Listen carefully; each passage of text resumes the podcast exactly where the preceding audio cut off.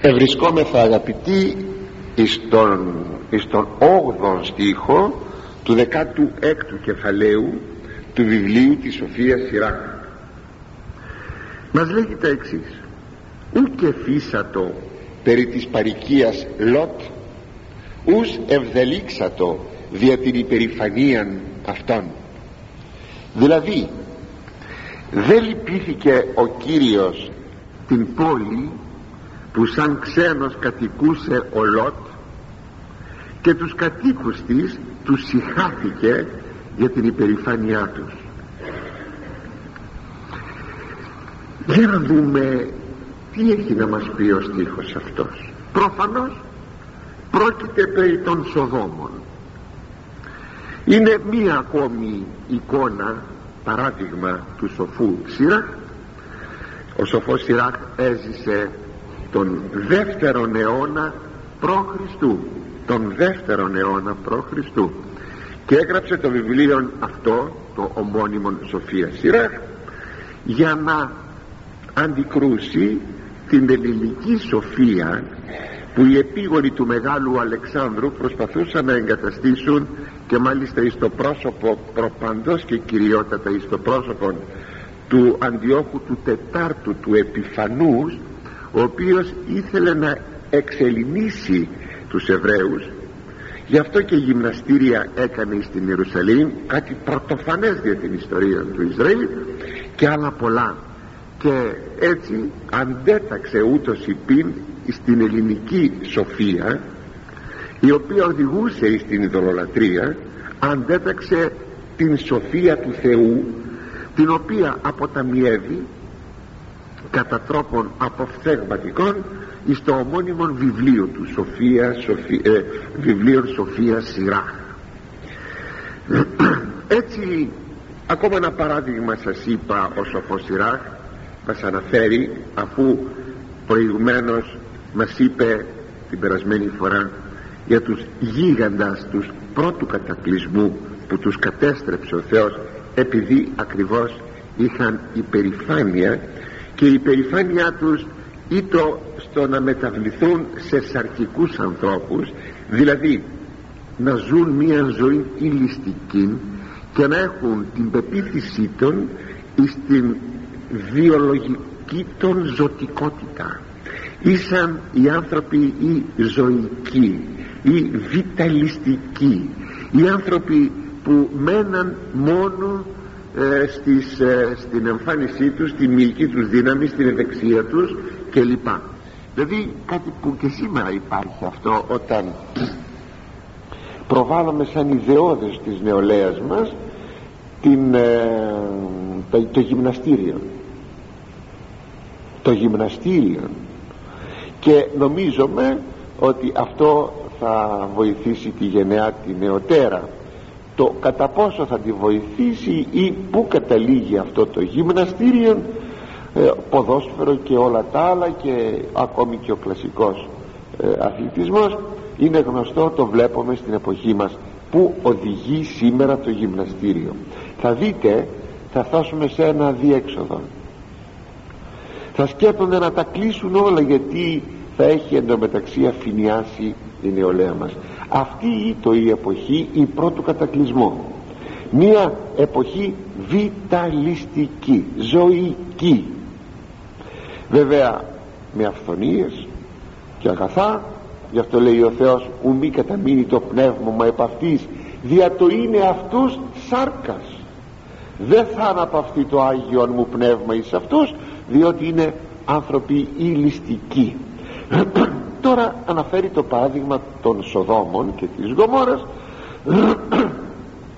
και βλέπουμε πως ο Θεός εδώ τιμωρεί γιατί αυτό θέλει να καταδείξει ο Σόφος Εράτ τους ασεβείς είτε σαν άτομα είτε σαν ομάδες είτε σαν πόλεις είτε σαν έθνος είτε σαν λαός.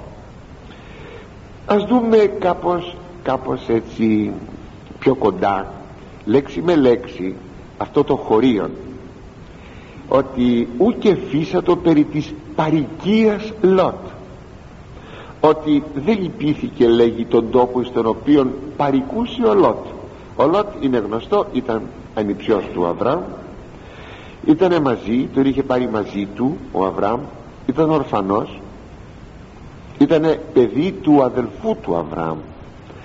Και κάποια φορά επειδή και εκείνος είχε την προσωπική του περιουσία και ο Αβραάμ είχε την προσωπική του περιουσία ε, οι ποιμένες, οι τσομπάνιδες των δύο αυτών αφεντικών μάλωναν για τη χλωρασιά για την ε, νομή, για το λιβάδι.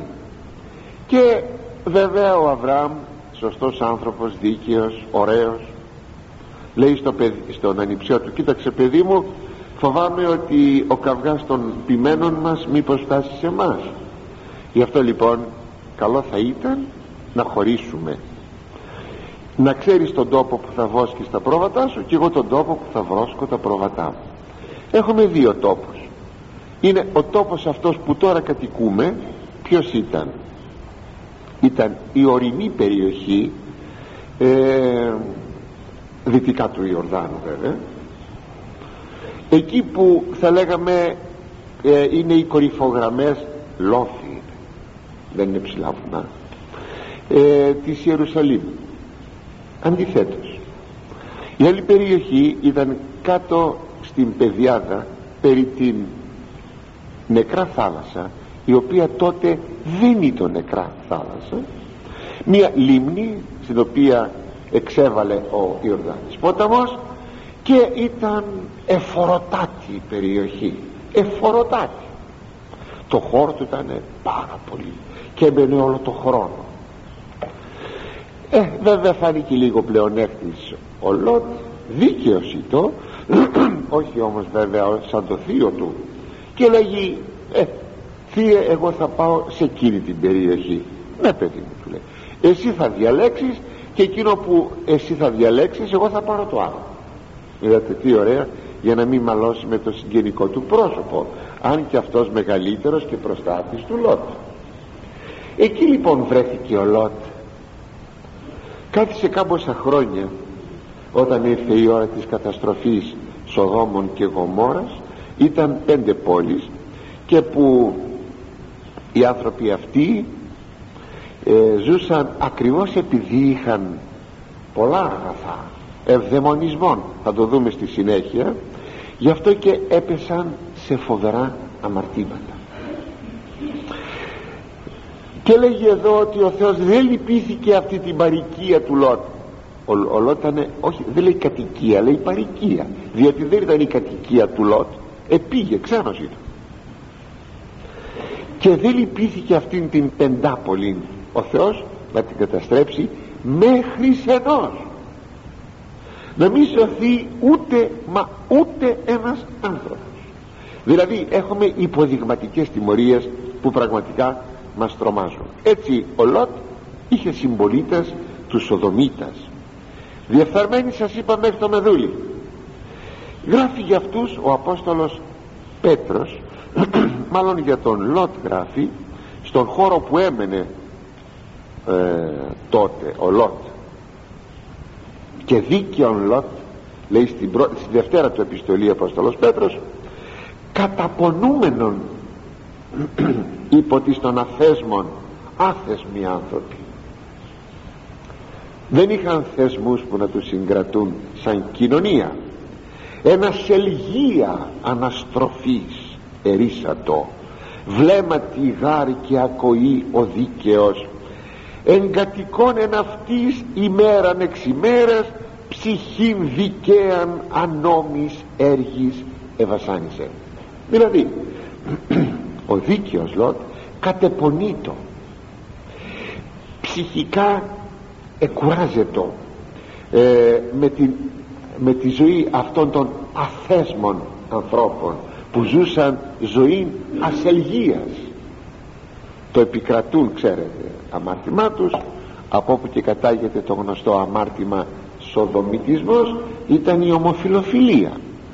Άνθρωποι σας είπα επαναλαμβάνω μέχρι το μεδούλι διαφθαρμένοι και ότι τον εγλίτωσε ο Θεός τον Λότ ερίσα το λέει ο οποίος βλέμματι και ακοή και με τα μάτια ότι έβλεπε κάθε μέρα και με ό,τι άκουγε ο άνθρωπος αυτός βασανιζόνταν ο Λότ.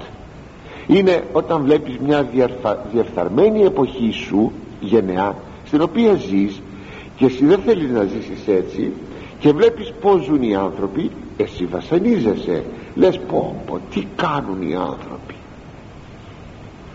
αλλά ξέρετε και μόνο γιατί κανείς βασανίζεται βλέποντας την διεφθαρμένη εποχή του αυτό θεωρείται αρετή. Στο 8ο κεφάλαιο του Ιεζεκιήλ που ο Θεός αποφασίζει την καταστροφή τη σφαγή των κατοίκων της Ιεροσολύμων ως πολύ διαφθαρμένη πόλης τόσο διαφθαρμένη που τη λέγει, που τη λέγει ο, ο Θεός πάλι δια του προφήτου Ισαΐου τη λέγει ότι είσαι αδελφή είσαι αδελφή των Σοδόμων. Αδελφή των Σοδόμων. Λοιπόν και λέγει εκεί ο Θεός σε εκείνον που θα έκανε τη σφαγή εν οράματι, εν οράματι. Εκείνους οι οποίοι μόνο αναστενάζουν βλέποντας το επιτελούμενο κακό σφράγισέ τους. Αυτούς δεν θα τους φάξεις. Σφράγισέ τους. Με το γράμμα οι εβδομήκοντα λένε σημείων το εβραϊκό λέγει ταφ.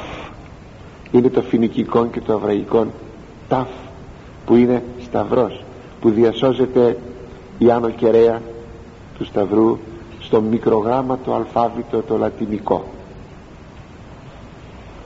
Βάλε το σημείο είναι εκπληκτικό. Και αυτοί θα εσώζονται επειδή δεν έκαναν τίποτα. Δεν μπορούσαν να αντισταθούν στο κακό. Αλλά μόνο ευασανίζονται για το κακό που έβλεπαν. Όπως και εμείς στην εποχή μας ίσως να μην μπορούμε να κάνουμε τίποτε. Το ρεύμα είναι ογκοδέστατο τι να σταματήσεις από μια εποχή που παγκοσμίως κινείται όπως κινείται; Τι να σταματήσεις; Τη μουσική, τη μόδα, τη διαφθορά τις διαστροφές. Τι να σταματήσεις; Όταν όμως βλέπεις και αναστενάζεις και λέγεις Θεέ μου που φτάσαμε τότε αυτό λογαριάζεται αρετή και σε σώζει ο Θεός. Είναι εκπληκτικό. Έτσι αυτή η περίπτωση εδώ τα πιο πολλά αν θέλετε μπορείτε να τα βρείτε στο βιβλίο της γενέσεως εις το δέκατον ένατον κεφάλαιον και πέρα. Να σας το πω πως το λέγει αυτό ε, για τα Σόδομα ο Θεός εις τον Ιεζεκιήλ πλην τούτο το ανόμημα σοφόμων υπερηφανία εμπλισμονή άρτων. Προσέξτε δε κάθε φράση γιατί εδώ θα δείτε την εποχή μας. Μην πείτε ότι αυτά έγιναν. Πότε έγιναν; Ξέρετε ιστορικά πότε έγιναν; Ιστορικά. Έγιναν το 2000 π.Χ. 4.000 χρόνια από σήμερα μη μου πείτε λοιπόν ότι κάθομαι και σας λέω παλαιοντολογίες ότι δεν είχατε άλλη δουλειά να κάνετε ήρθατε εδώ για να σας διηγούμε πράγματα τα οποία ας πούμε τα ξέρετε ή επιτέλους δεν έχουν και κάποιο ενδιαφέρον. Τα μέγιστο ενδιαφέρον όπως θα βλέπουμε διαρκώς στη συνέχεια. Διότι η εποχή εκείνη που καταγράφεται αυθεντικά γιατί το Πνεύμα του Θεού κατέγραψε την Αγία Γραφή αυθεντικά μας δίνει την εικόνα μιας πραγματικότητας η οποία είναι πάντοτε η ίδια κατεξοχήν δε στην εποχή μας. Λέει λοιπόν πλην τούτο το ανώμημα Σοδόμων. Η υπερηφανία. Αυτό είναι το αμάρτημα των Σοδόμων. Η υπερηφανία. Εμπλισμονή άρτων.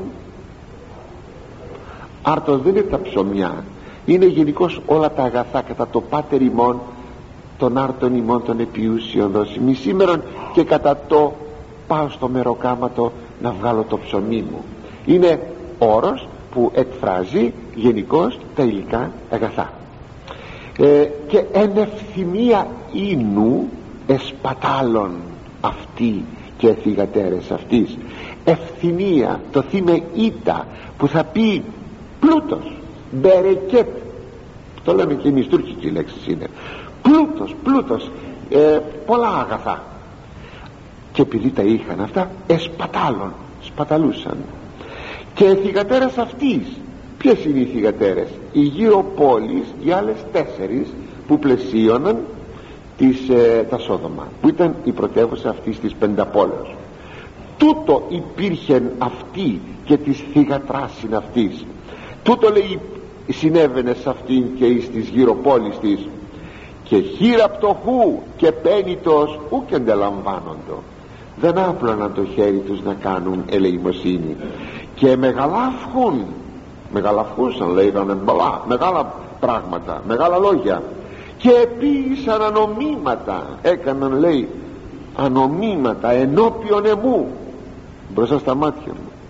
Και εξήρα αυτούς καθώς είδων και τους ε, κατέστρεψα όπως τους έβλεπα να είναι. Μάλιστα τι είπαν οι τρεις άγγελοι στον Αβραάμ. Ο Κύριος γιατί είναι τύπος Αγίας Τριάδος φάσης ανέβηκε είδησης. Ανέβηκε λέγει στον ουρανό για την ε, διαφθορά αυτών των πόλεων. Και πάω να δω έτσι είναι είναι πολύ ωραία είναι βέβαια πολύ ανθρωποπαθής αυτή η έκφραση και ακόμη και ανθρωπομορφική που τρόποντινά ο Θεός κατεβαίνει να δει τι γίνεται. Ο Θεός είναι πανταχού παρόν τα βλέπει όλα δεν τίθεται θέμα αλλά είναι έκφραση αυτό που λέμε στη γλώσσα μας. Έμαθα φοβερά πράγματα. Πάω να δω. Έτσι είναι. Για να είμαι αυτόπτης.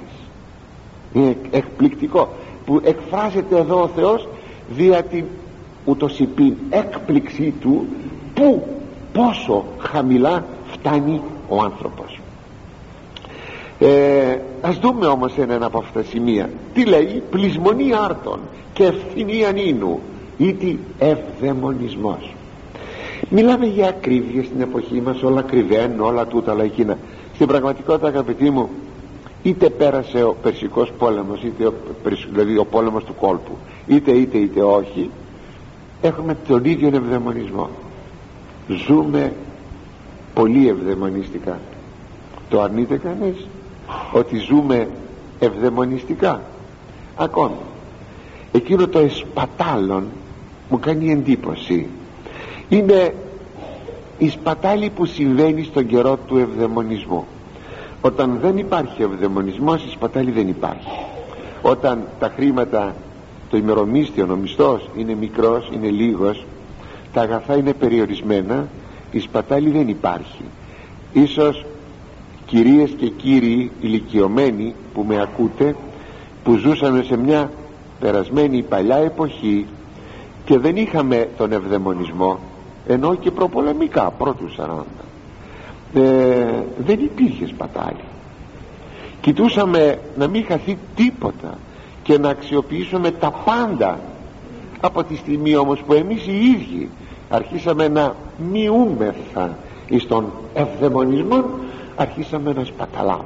Να πετάμε. Λέμε ε βαριέσαι ε βαριέσαι σπαταλούμε, πετάμε, σκορπάμε.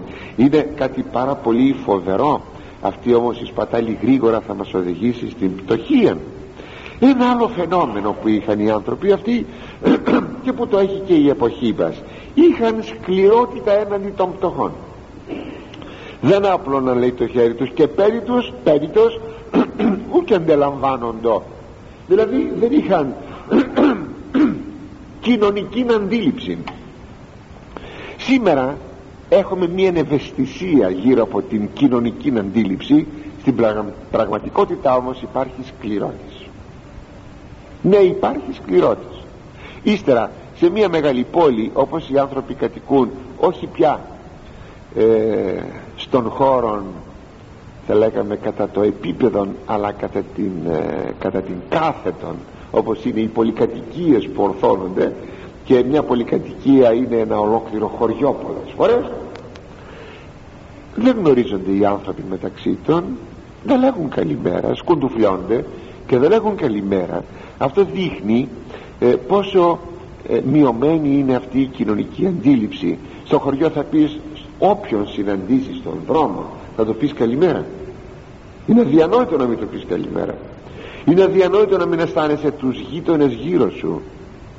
Σε μια πολυκατοικία δεν ενδιαφέρεσαι ποιοι είναι οι δίπλα σου ποιοι είναι από πάνω σου ποιοι είναι από κάτω σου. Δεν ενδιαφέρεσαι γι' αυτό. Ουσιαστικά υπάρχει μια σκληρότης σήμερα πάσχουν οι άνθρωποι πεθαίνουν ηλικιωμένοι άνθρωποι μέσα στα διαμερίσματά των. Κανείς δεν τους παίρνει είδηση. Ενώ σε ένα χωριό να πεθάνει ένας άνθρωπος τον παίρνουν είδηση.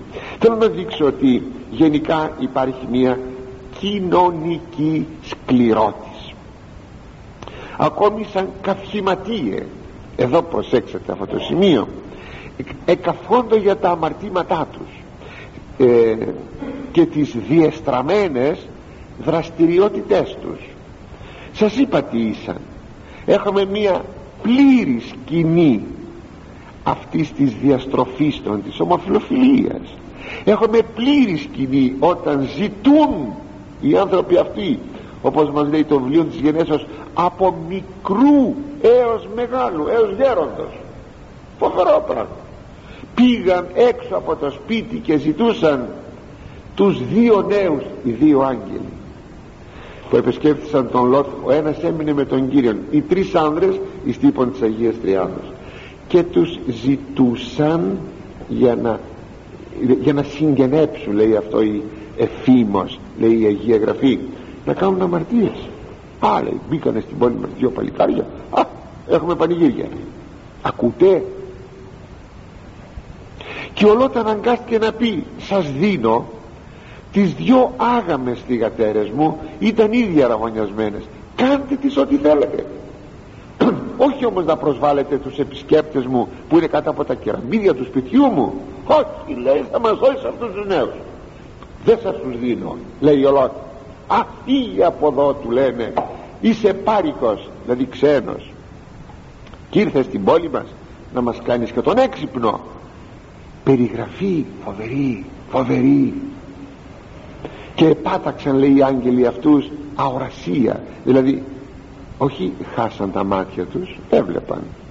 Δεν έβλεπαν όμως πια την πόρτα του σπιτιού του Λότ.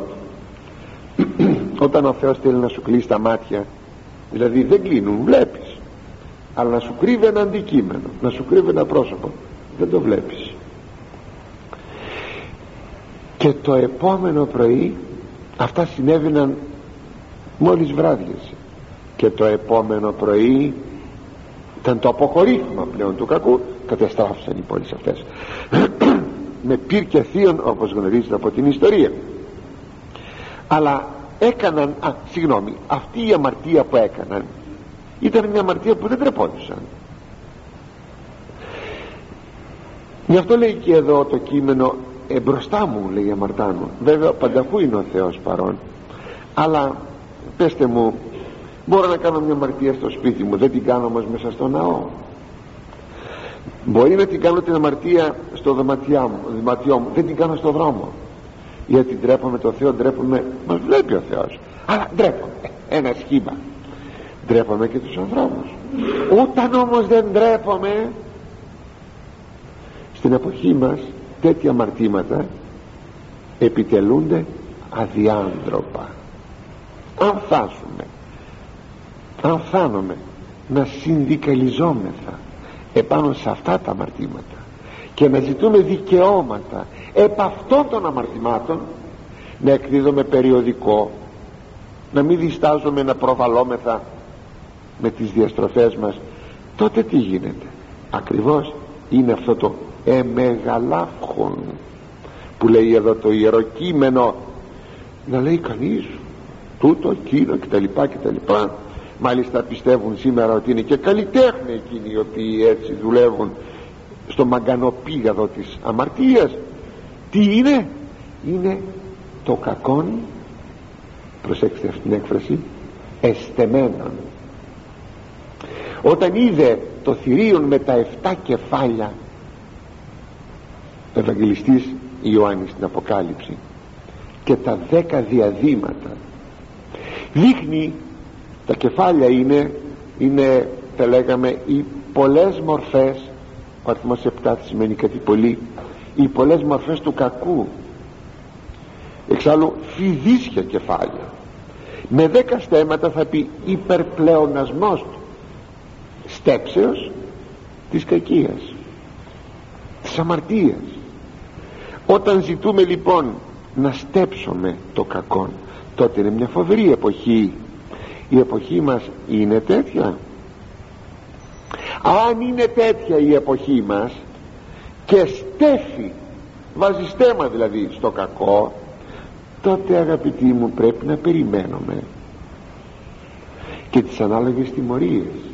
Γι' αυτό και τα θέματα αυτά λέγονται λίγο αναλυτικά για να δείξουμε τι ακριβώς μας περιμένει. Γιατί ο Θεός νομοθετεί και δεν αλλάζει την νομοθεσία του. Δεν είναι άλλος χθες άλλος σήμερα και άλλος αύριο ο Θεός. Και συνεπώς αν φτάνουμε σε τέτοια κακοήθεια ας το ξέρουμε ότι μας περιμένει και η ανάλογη τιμωρία. Αν όμως πρέπει όλα αυτά να τα μαζέψουμε θα μπορούσαμε να τα πούμε με μία λέξη. Υπερηφάνεια. Θα μου πείτε πως να σας πω. Είδατε πως, πως, ε, πως, πως χαρακτηρίζει πως καταγράφει τα μαρτήματα αυτά ε, με μία μόνο λέξη και μετά αναλυτικά ε, ο Ιεζεκίλ ως υπερηφάνεια. Και ο Σιράκ τι λέγει; Σας ξαναδιαβάζω το χωρίο.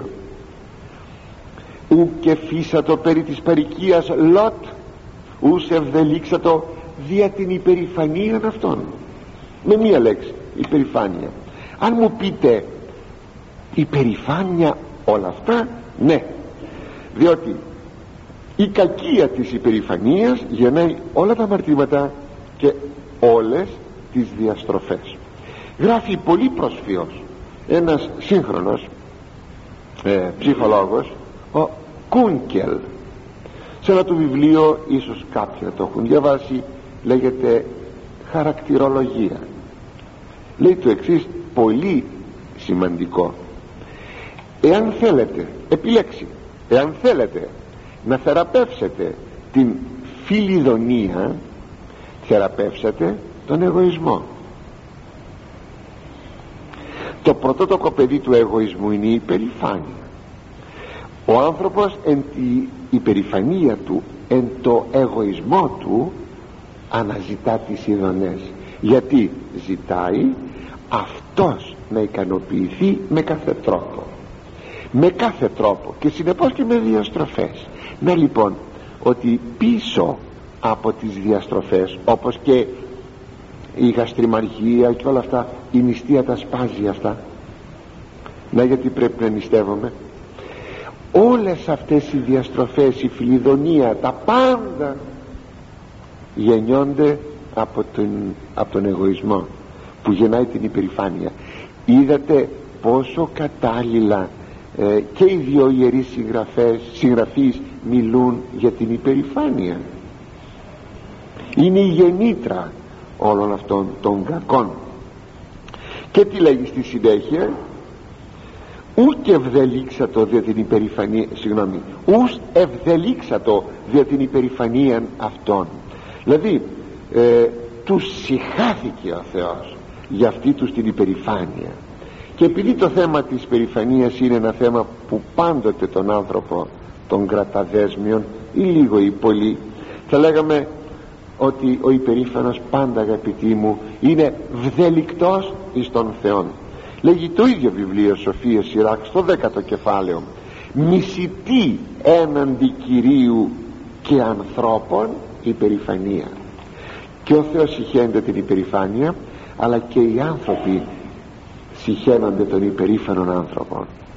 Ακόμη λέγει ο Τοβίτ εν τη υπερηφανία απώλεια στην υπερηφάνεια υπάρχει καταστροφή. Ακόμη η Σοφία Σιράχ λέγει αρχή υπερηφανίας ανθρώπου αφισταμένου από Κυρίου το πρώτο πράγμα που θα κάνει ο υπερήφανος είναι να αποστατήσει από τον Θεό. Και αν σήμερα η εποχή μας αποστατεί είναι γιατί ακριβώς είναι μία εποχή υπερηφανίας. Η γενναία μας είναι εποχή είναι γενναία υπερήφανος και μάλιστα ίσως όσο ποτέ άλλοτε στην ιστορία. Φοβερό πράγμα η υπερηφάνεια σεβασμιότατη και αγαπητοί μου αδελφοί φοβερό πράγμα ποιος δεν γνωρίζει εκείνο που λέγει το βιβλίο των παροιμιών και είναι καταγραμμένο και στην Καινή Διαθήκη ότι Κύριος υπερηφάνης αντιτάσσεται. Αν έπρεπε να το μεταφράσουμε κάπως έτσι ε, κατά λαϊκών τρόπων θα λέγαμε κλωτσά. Κλωτσά ο Θεός τους υπερηφάνους ανθρώπους. Και όπως λέει ο προφήτης Ισαΐας απόλετο υπερήφανος χάθηκε ο υπερήφανος. Τι σημαίνει βδελίσσομαι θα πει συχαίνομαι αποστρέφομαι αποστρέφομαι με τα μίσους. Δεν θέλω να δω στα μάτια μου έτσι στέκεται ο Θεός έναντι των υπερηφάνων. Και λέγει στη συνέχεια το, το χωρίον αυτό της Σοφίας Σιράχ ότι αυτούς του συμπολίτας του Λότ του Σολομίτας ο Θεός ούτε φύσατο δεν τους λυπήθηκε. Προσέξτε γιατί πολλές φορές λέμε μα ο Θεός δεν λυπάται ναι εκείνον ο οποίος είναι στον νόμο του εκείνος ο οποίος μετανοεί αυτόν λυπάται ο Θεός. Δεν λυπάται όμως όταν έχει αδιορθώτους ανθρώπους μπροστά του. Γι' αυτό ο Θεός δεν τους λυπήθηκε και τους κατέστρεψε. Μέχρι ενός. Τέσσερις άνθρωποι σώθηκαν. Ο Λότ η γυναίκα του και οι κόρες του. Λάθος. Τρεις άνθρωποι εσώθησαν. Πιασμένη από το χέρι των αγγέλων η γυναίκα του Λότ σώθηκε στο δρόμο της σωτηρίας της. Είναι εκπληκτικό μπορώ να χαθώ πιασμένος από το χέρι του Θεού στο δρόμο της σωτηρίας. Ναι μπορώ να χαθώ. Ναι. Θυμηθείτε ή δείτε καλύτερα μια ωραία εικόνα η λεγόμενη κλίμακα η νοητή κλίμακα του Αγίου Ιωάννου του συγγραφέως των 30 λόγων που λέγεται ο Ιωάννης της κλίμακος πως εκεί ανεβαίνουν οι μοναχοί σε κάποια σκαλοπάτια κάποτε εκεί στο πρώτο τελευταίο σκαλοπάτι να πέφτουν κάτω και να σύρονται από τους δαίμονες. Όλοι μπορούμε να χάσουμε την ψυχή, ψυχή μας ακριβώς στο δρόμο της σωτηρίας μας. Τρεις λοιπόν τελικά άνθρωποι σώθηκαν από την πεντάπολη αυτή. Ότι ο Θεός ούτε φύσατο δεν λυπήθηκε αυτούς τους ανθρώπους ενώ μας λέει ότι ο Θεός λυπάται και τα, πτηνά, τα πετεινά του ουρανού. Μας το πληροφορεί και μας το καταγράφει ο Απόστολος Πέτρος. Λέει στην δευτέρα του επιστολή αναφέρεται μάλιστα για τρεις καταστροφές όπως θα δείτε. Ο Θεός λέγει αγγέλων αμαρτησάντων ούτε φύσατο. Αλλά σειρές ζώφου ταρταρώσας παρέδοκεν εις κρίσιν τηρουμένους εις κρίσιν τηρουμένους ποιοι είναι αυτοί οι αμαρτήσαντες άγγελοι; Είναι εκείνοι οι άγγελοι που αμάρτησαν υπό τον υπό τον εωσφόρον. Και λέγει ότι δεν λυπήθηκε αγγέλους που αμάρτησαν αλλά τους έβαλε εις τον ζώφο του ταρτάρου στο σκοτάδι του Άδου στα τάρταρα ώστε να κρυθούν εν καιρό οι δαίμονες δεν έχουν κρυθεί ακόμη. Θα κρυθούν μαζί με τους ανθρώπους. Εν ημέρα κρίσεως θα τους κρίνει ο Χριστός. Γι' αυτό είπαν διαστόματος Γεργεσινού το ξέρουν αυτό οι άγγελοι οι αμαρτήσαντες οι πονηροί ότι ήρθες προκαιρού βασανίσε ημάς. Ήλθες πριν την ώρα μας να μας βασανίσεις είναι η βάσανος της κολάσεως. Και ακόμη ζητούν μη μας στείλεις εις τα τάρταρα αλλά δώσε εντολή να πάμε σε αυτούς τους χείρους για να μείνουν πάνω στη γη. Και ο Κύριος το επέτρεψε. Πηγαίνετε τους είπε. Βλέπει λοιπόν κανείς εδώ ότι αγγέλους ο Θεός δεν λυπήθηκε δευτέρα περίπτωσης. Και αρχαίου κόσμου ούτε φύσατο κατακλυσμών κόσμο ασεβών επάξας. Είναι ο κατακλυσμός του Νόε. Οκτώ άνθρωποι μόνο σώθηκαν. Όλοι εκείνοι οι γίγαντες οι ονομαστοί όπως λέει το βιβλίο της Γενέσεως όλοι αυτοί πνίγηκαν χάθηκαν. Τρίτη περίπτωσης. Και πόλεις Σοδόμων και Γομόρας τεφρόσας γιατί έπεσε πυρ και θείον καταστροφή κατέκρινε τους κατέκρινε δεν τους κατεδίκασε με καταστροφή. Προσέξτε προσέξτε. Υπόδειγμα μελώντων ασεβήν τεθικός. Αυτό μας ενδιαφέρει. Είναι εκείνο που σας είπα θα το πω στην πρόοδο του θέματος. Και μας έβαλε υπόδειγμα παράδειγμα μοντέλο. Μελώντων ασεβήν για εκείνους οι οποίοι μελλοντικά θα επρόκειτο να μαρτήσουν άρα λοιπόν αυτά του αρχαίου κόσμου είναι υποδείγματα δια το μέλλον. Να σας πω και κάτι ακόμα. Είναι και ιστορική υπογραμμίζω ιστορική τύπη της κολάσεως. Προπαντός τα Σόδομα και τα Γόμορα. Προπαντός. Ιστορική τύπη της κολάσεως έτσι υπόδειγμα είναι για εκείνους που θα επρόκειτο μελλοντικά να σταθούν ασεβείς. Ο κόσμος στην εποχή μας ο κόσμος την υφήλη ολόκληρη είναι ασεβή. Ή αν θέλετε ε, οι λαοί που είναι χριστιανικοί ασεβούν. Η πατρίδα μας ασεβεί. Φοβάμαι ότι έχει πολλά να πληρώσει η πατρίδα μας δεν είμαι αγαπητοί μου ο άνθρωπος εκείνος που απλώς κινδυνολογεί. Μπορείτε να με πείτε ότι είμαι κινδυνολόγος. Α, όλο για καταστροφές μιλάω όλο για τέτοια πράγματα. Όχι. Όλοι οι προφήτες χαρακτηρίστηκαν κινδυνολόγοι.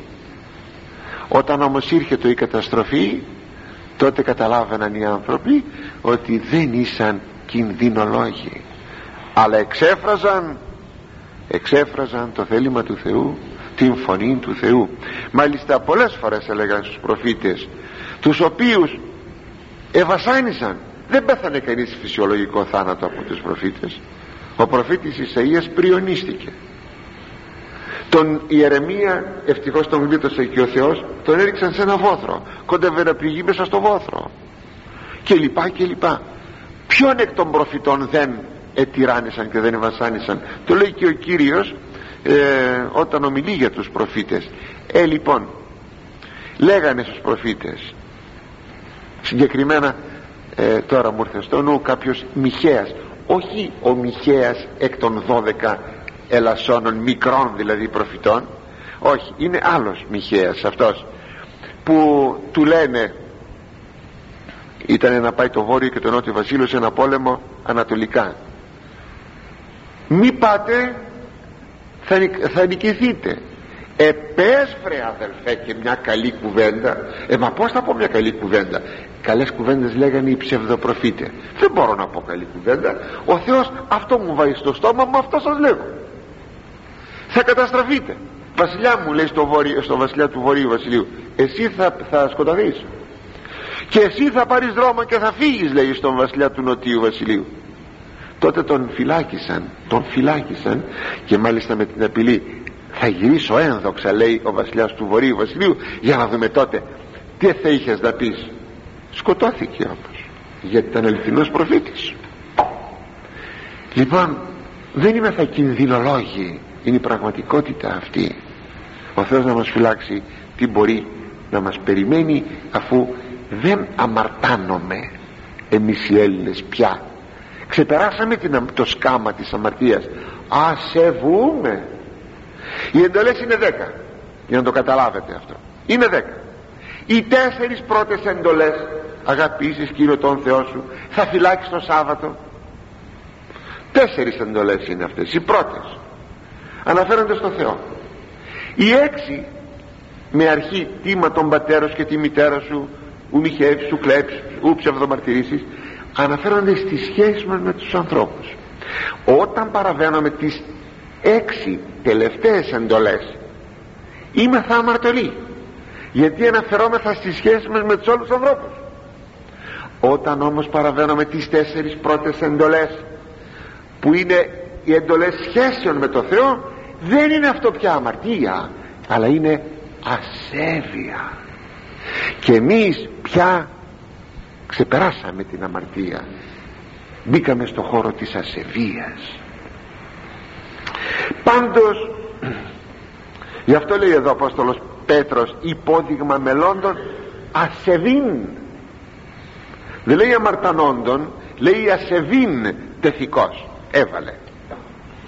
Το συμπέρασμα πάντως αυτού του χωρίου είναι ότι ο Απόστολος Πέτρος αναφέρει αυτά τα φοβερά παραδείγματα για να μας πει μελλοντικά τι έχουν να πάθουν άτομα και λαοί εάν φτάνουν στο σημείο όχι να μαρτάνουν αλλά και να ασεβούν. Γι' αυτό αγαπητοί μου επειδή η εποχή μας είναι είναι όπως περιγράφεται ο αρχαίος κόσμος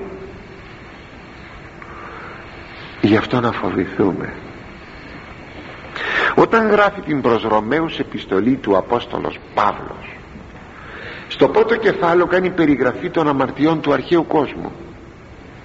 Αναφέρεται δε, αναφέρεται δε περιγραφικά ιδιαζόντως περιγραφικά με αποστροφή για τα αμαρτήματα του αρχαίου κόσμου μάλιστα του αμαρτήματος της ομοφιλοφιλίας ιδιαζόντος έτε φίλιε.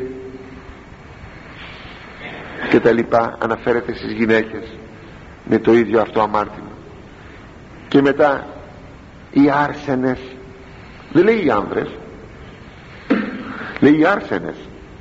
Δεν λέει γυναίκες λέει θύλιε όταν πούμε όταν πούμε ε, αγαπητοί μου άνδρες άνδρες Αθηναίοι άνδρες αδελφοί θα πει ο Εβραίος ρήτορ άνδρες αδελφοί άνδρες Αθηναίοι θα πούν οι Έλληνες.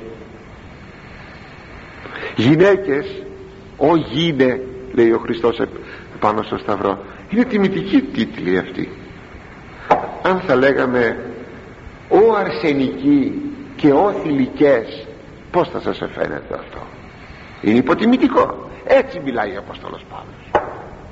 Μιλάει για θηλυκές και για αρσενικούς. Γιατί; Γιατί εξεκάφθησαν λέει εν τι ορέξει αυτόν εις αλλήλους και λοιπά και λοιπά ας μην πω πιο πολλά. Διάβασατε τα.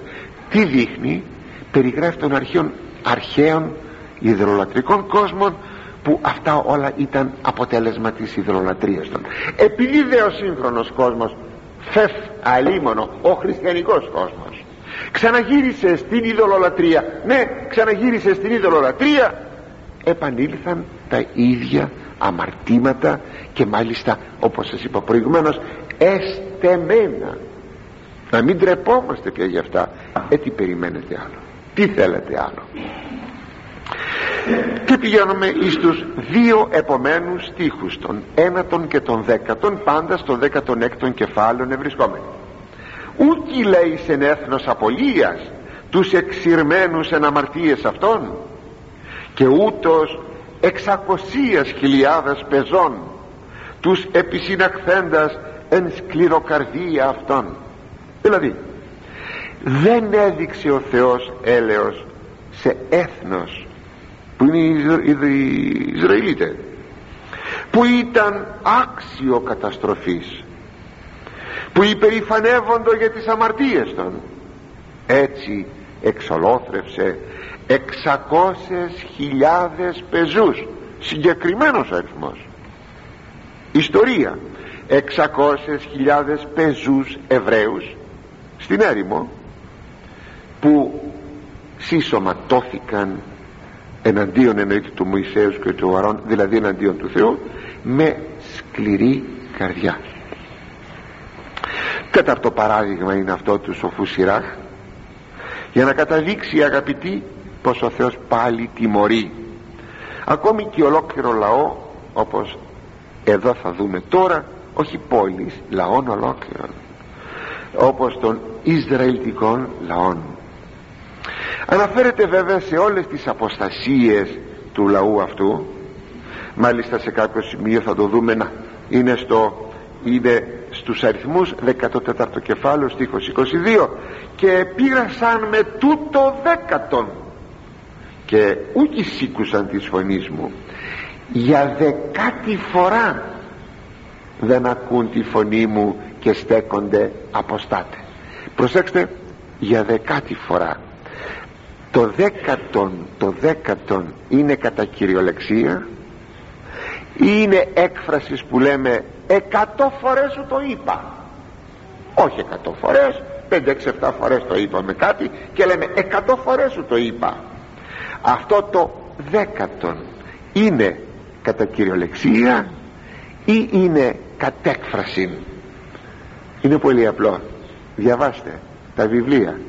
Έξοδος λεβιτικών αριθμοί και δευτερονόμιων και μετρήστε τις φορές καθώ δείτε εκεί αν είναι δέκα ή περισσότερες λιγότερες θέλει να δείξει αγαπητοί μου κατ' επανάληψη αυτός ο λαός αποστατούσε από το Θεό.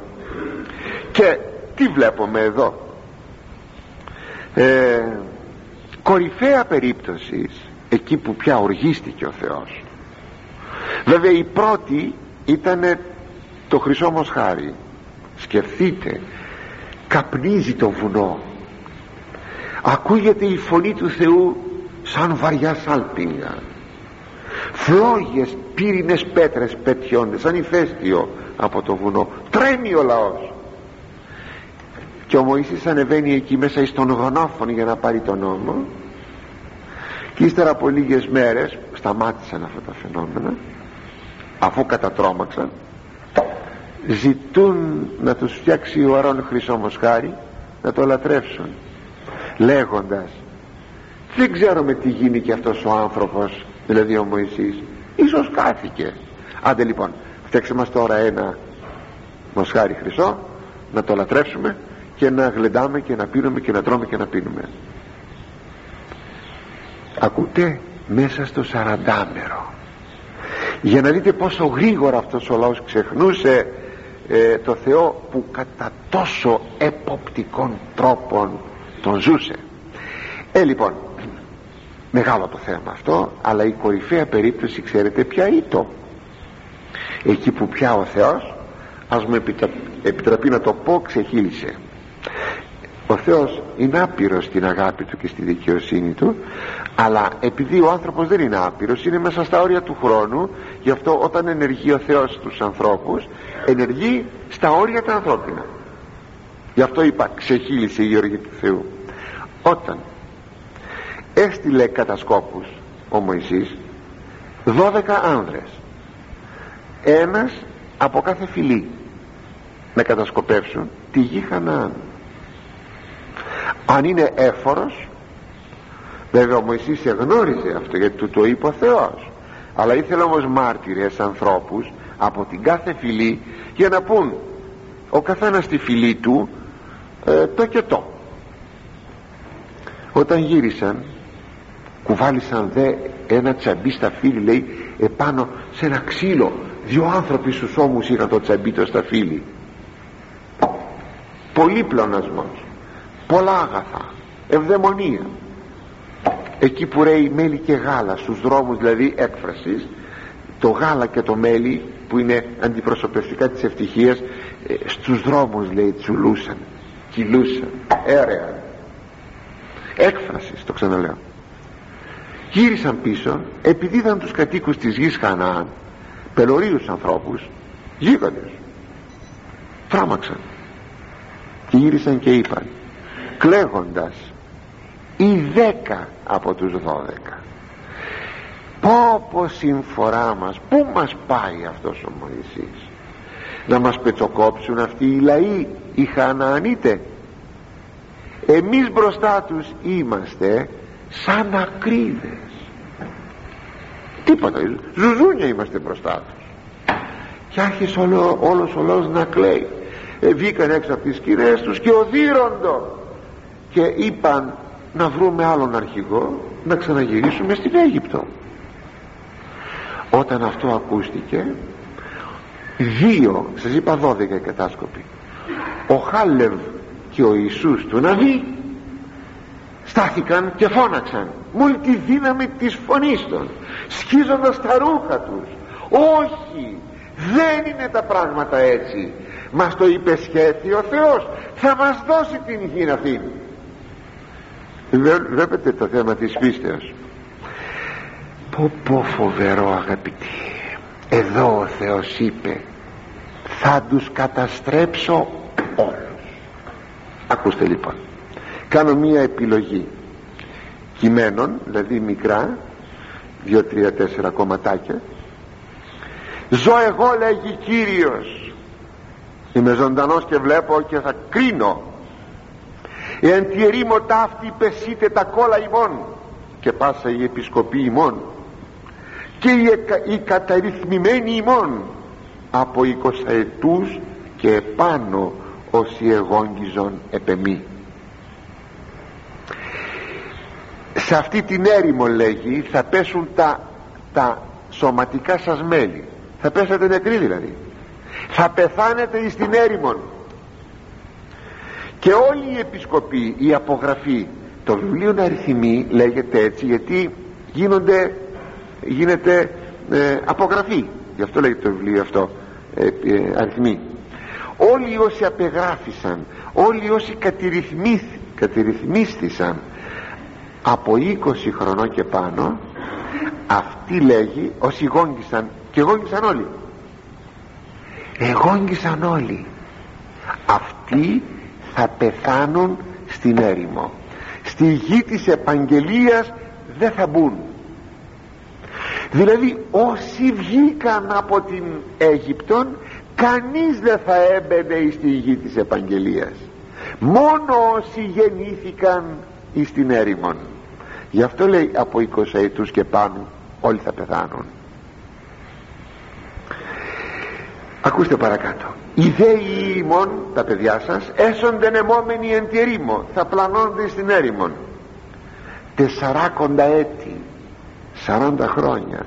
Και ανίσουσοι θα υποφέρουν την πορνεία ημών πορνεία με πνευματική έννοια θα πει αποστασία έως αν αναλωθεί τα κόλλα ημών εν τη ερήμο έως ότου τα σώματά σας καταστραφούν και φτάσετε στην νέκρωση ή στον θάνατο σε αυτήν εδώ την έρημο. Και να σκεφτείτε ότι αυτοί οι άνδρες που εγόγγισαν πλην των γυναικών και των παιδίων ήσαν εξακόσες χιλιάδες. Λέγει ε, όλος ο λαός ήταν δύο εκατομμύρια. Οι 600.000 ήταν οι άνδρες που κρατούσαν όπλα στα χέρια. Και τους καταστρέφει όλους ο Θεός. Φρικτό! Πού είναι εκείνοι οι οποίοι λένε καλά θα χαλάσει ολόκληρο το λαό. Μα είναι δυνατόν αφού είμαι θα τόσοι πολλοί δεν διστάζει ο Θεός. Ξέρετε τι ήθελε ο Θεός. Το είπε στον Μωυσή. Θα καταστρέψω όλο το λαό και τα δύο εκατομμύρια. Και θα βγάλω θα αρχίσω καινούριο λαό από σένα όπως από τον Αβραάμ Κύριε έπεσε χάμο μπρομίτησε ο, ο Μωυσής και λέει Κύριε αν το κάνεις αυτό θα πούν οι Αιγύπτιοι και οι γύρω λαοί τους έβγαλε ο Θεός τους έξω από την Αίγυπτο για να τους θανατώσει στην έρημο επειδή δεν μπόρεσε να τους βάλει στη γη Κανaan μην το κάνεις αυτό. Δώσε δόξα στο όνομά σου. Αλλά εγώ δεν θέλω να με κάνεις γενάρχη αν πάντως πήρες την απόφαση να καταστρέψεις τον λαό αυτόν θα καταστρέψεις και εμένα μαζί με αυτούς. Και ο Θεός είδε τη μεγαλοψυχία. Ο Θεός κάνει κάτι σχήματα που πολλές φορές θέλει να βλέπει και να γιάζει να βλέπει την αγιότητα των, των δικών του ανθρώπων. Και τότε του λέει καλά ακούσατε έπεισε τον Θεό ο Μωυσής καλά δεν θα τους καταστρέψει. Θα κατέστρεφε όμως τις 600.000 και λέγει το βιβλίο των αριθμών. Το προηγούμενο είναι γραμμένο πάλι στους αριθμούς. Ότι είπεν αυτής Κύριος είπεν αυτής θανάτο αποθανούνται εν τη ερήμο το είπε στο Μωυσή. Θα, αυτοί θα πεθάνουν και ου κατελήφθη εξ αυτών ουδέ εις δεν έμεινε ούτε ένας. Πλην Χάλευ Υιός η Εφωνή και Ιησούς ο του Ναβί. Μόνο δύο μήναν. Δύο μήναν δύο μήναν. Ο Χάλευ και ο Ιησούς του Ναβί. Τι έγινε αγαπητοί μου; Είναι οι δύο εκ των δώδεκα κατασκόπων που διέριξαν τα ηματιά τους λέγοντες ότι ο Θεός αφού το είπε θα μας δώσει τη γη Χανάν. Αυτοί δεν τιμωρούνται. Κακό θάνατο δε πέθαναν πάρα πολύ γρήγορα οι δέκα κατάσκοποι. Κακόν θάνατο. Το λέει πάλι η Αγία Γραφή. Αλλά ο Θεός εξυπηρετεί πολλά πράγματα με μία κίνησή του. Ο λαός αυτός βγήκε από την Αίγυπτο κανείς που γεννήθηκε στην Αίγυπτο δεν μπήκε στη γη Χανάν. Αυτοί που ήταν από 20 ετής και άνω προσέξτε γεννήθηκαν στην έρημο. Και συνεπώς έπρεπε να μείνουν. Γιατί ούτε ο Μωυσής θα έμπαινε στη γη Χανάν ούτε ο Αρών πέθαναν στην έρημο. Και οι δύο. Διότι μακρηγορώ όμως πρέπει να τα διαβάζουμε οπότε θα τα βρίσκουμε να τα συμπληρώνουμε εκεί στη μελέτη. Για να υπάρχουν δύο μάρτυρες διότι κάθε ρήμα, κάθε λόγος, κάθε μαρτυρία ενώπιον δύο ή τριών μαρτύρων θα σταθεί κάθε μαρτυρία. Σταθήσατε πάνε ρήμα. Δύο μάρτυρες για να δώσουν τη μαρτυρία τους ότι ο λαός αυτός ξεκίνησε από την Αίγυπτο ότι εκεί έμειναν 430 χρόνια. Ο Θεός ξεκληρίζει το λαό του. Δεν τους ξεκληρίσει όλους σας το είπα προηγουμένως αλλά οι 600.000 έπρεπε να πεθάνουν στην έρημο. Αυτά λοιπόν τα 20 χρόνια τα υπόλοιπα έπρεπε όλοι αυτοί να πεθάνουν. Γι' αυτό λέγει ο Απόστολος Παύλος για να δείτε πόσο χρήσιμα μας είναι αυτά ε, και επίκαιρα λέει το εξής. ο Απόστολος Παύλος στην πρώτη προς Κορινθίους επιστολή του στο 10ο κεφάλαιο και εφ' αλλού και της πλοίωσιν αυτόν ευδόκησεν ο Θεός κατεστρώθησαν γάρεν τη ερήμο. Δηλαδή ο Θεός δεν ευδόκησε στους περισσότερους όλοι στρώθηκαν στην έρημο ή πέθαναν.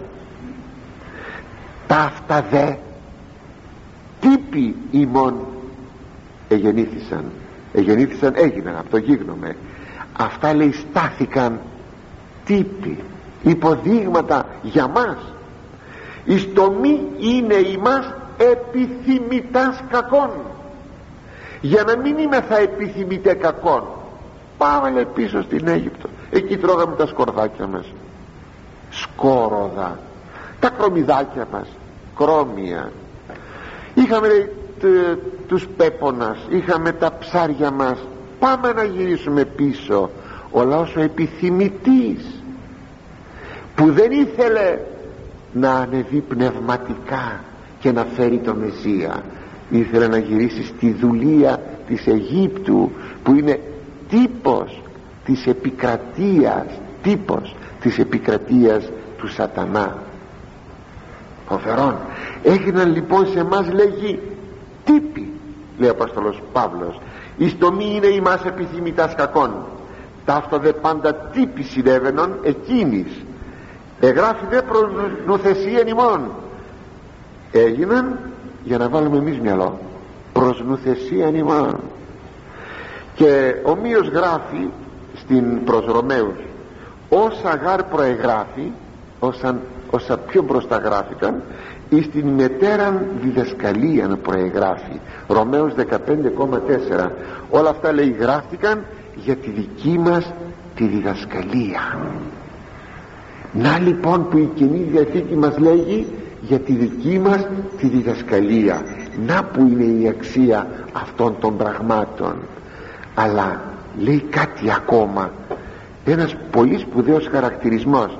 Ούκι λέησεν ο Θεός έθνος απολίας στάθηκε λαός καταστροφής. Αυτό όμως έχει μια ιδιαίτερα σημασία που πρώτο ο Θεός εφασμιότατα έχει αγαπητοί μου αδελφοί θα πούμε την ερχομένη Τρίτη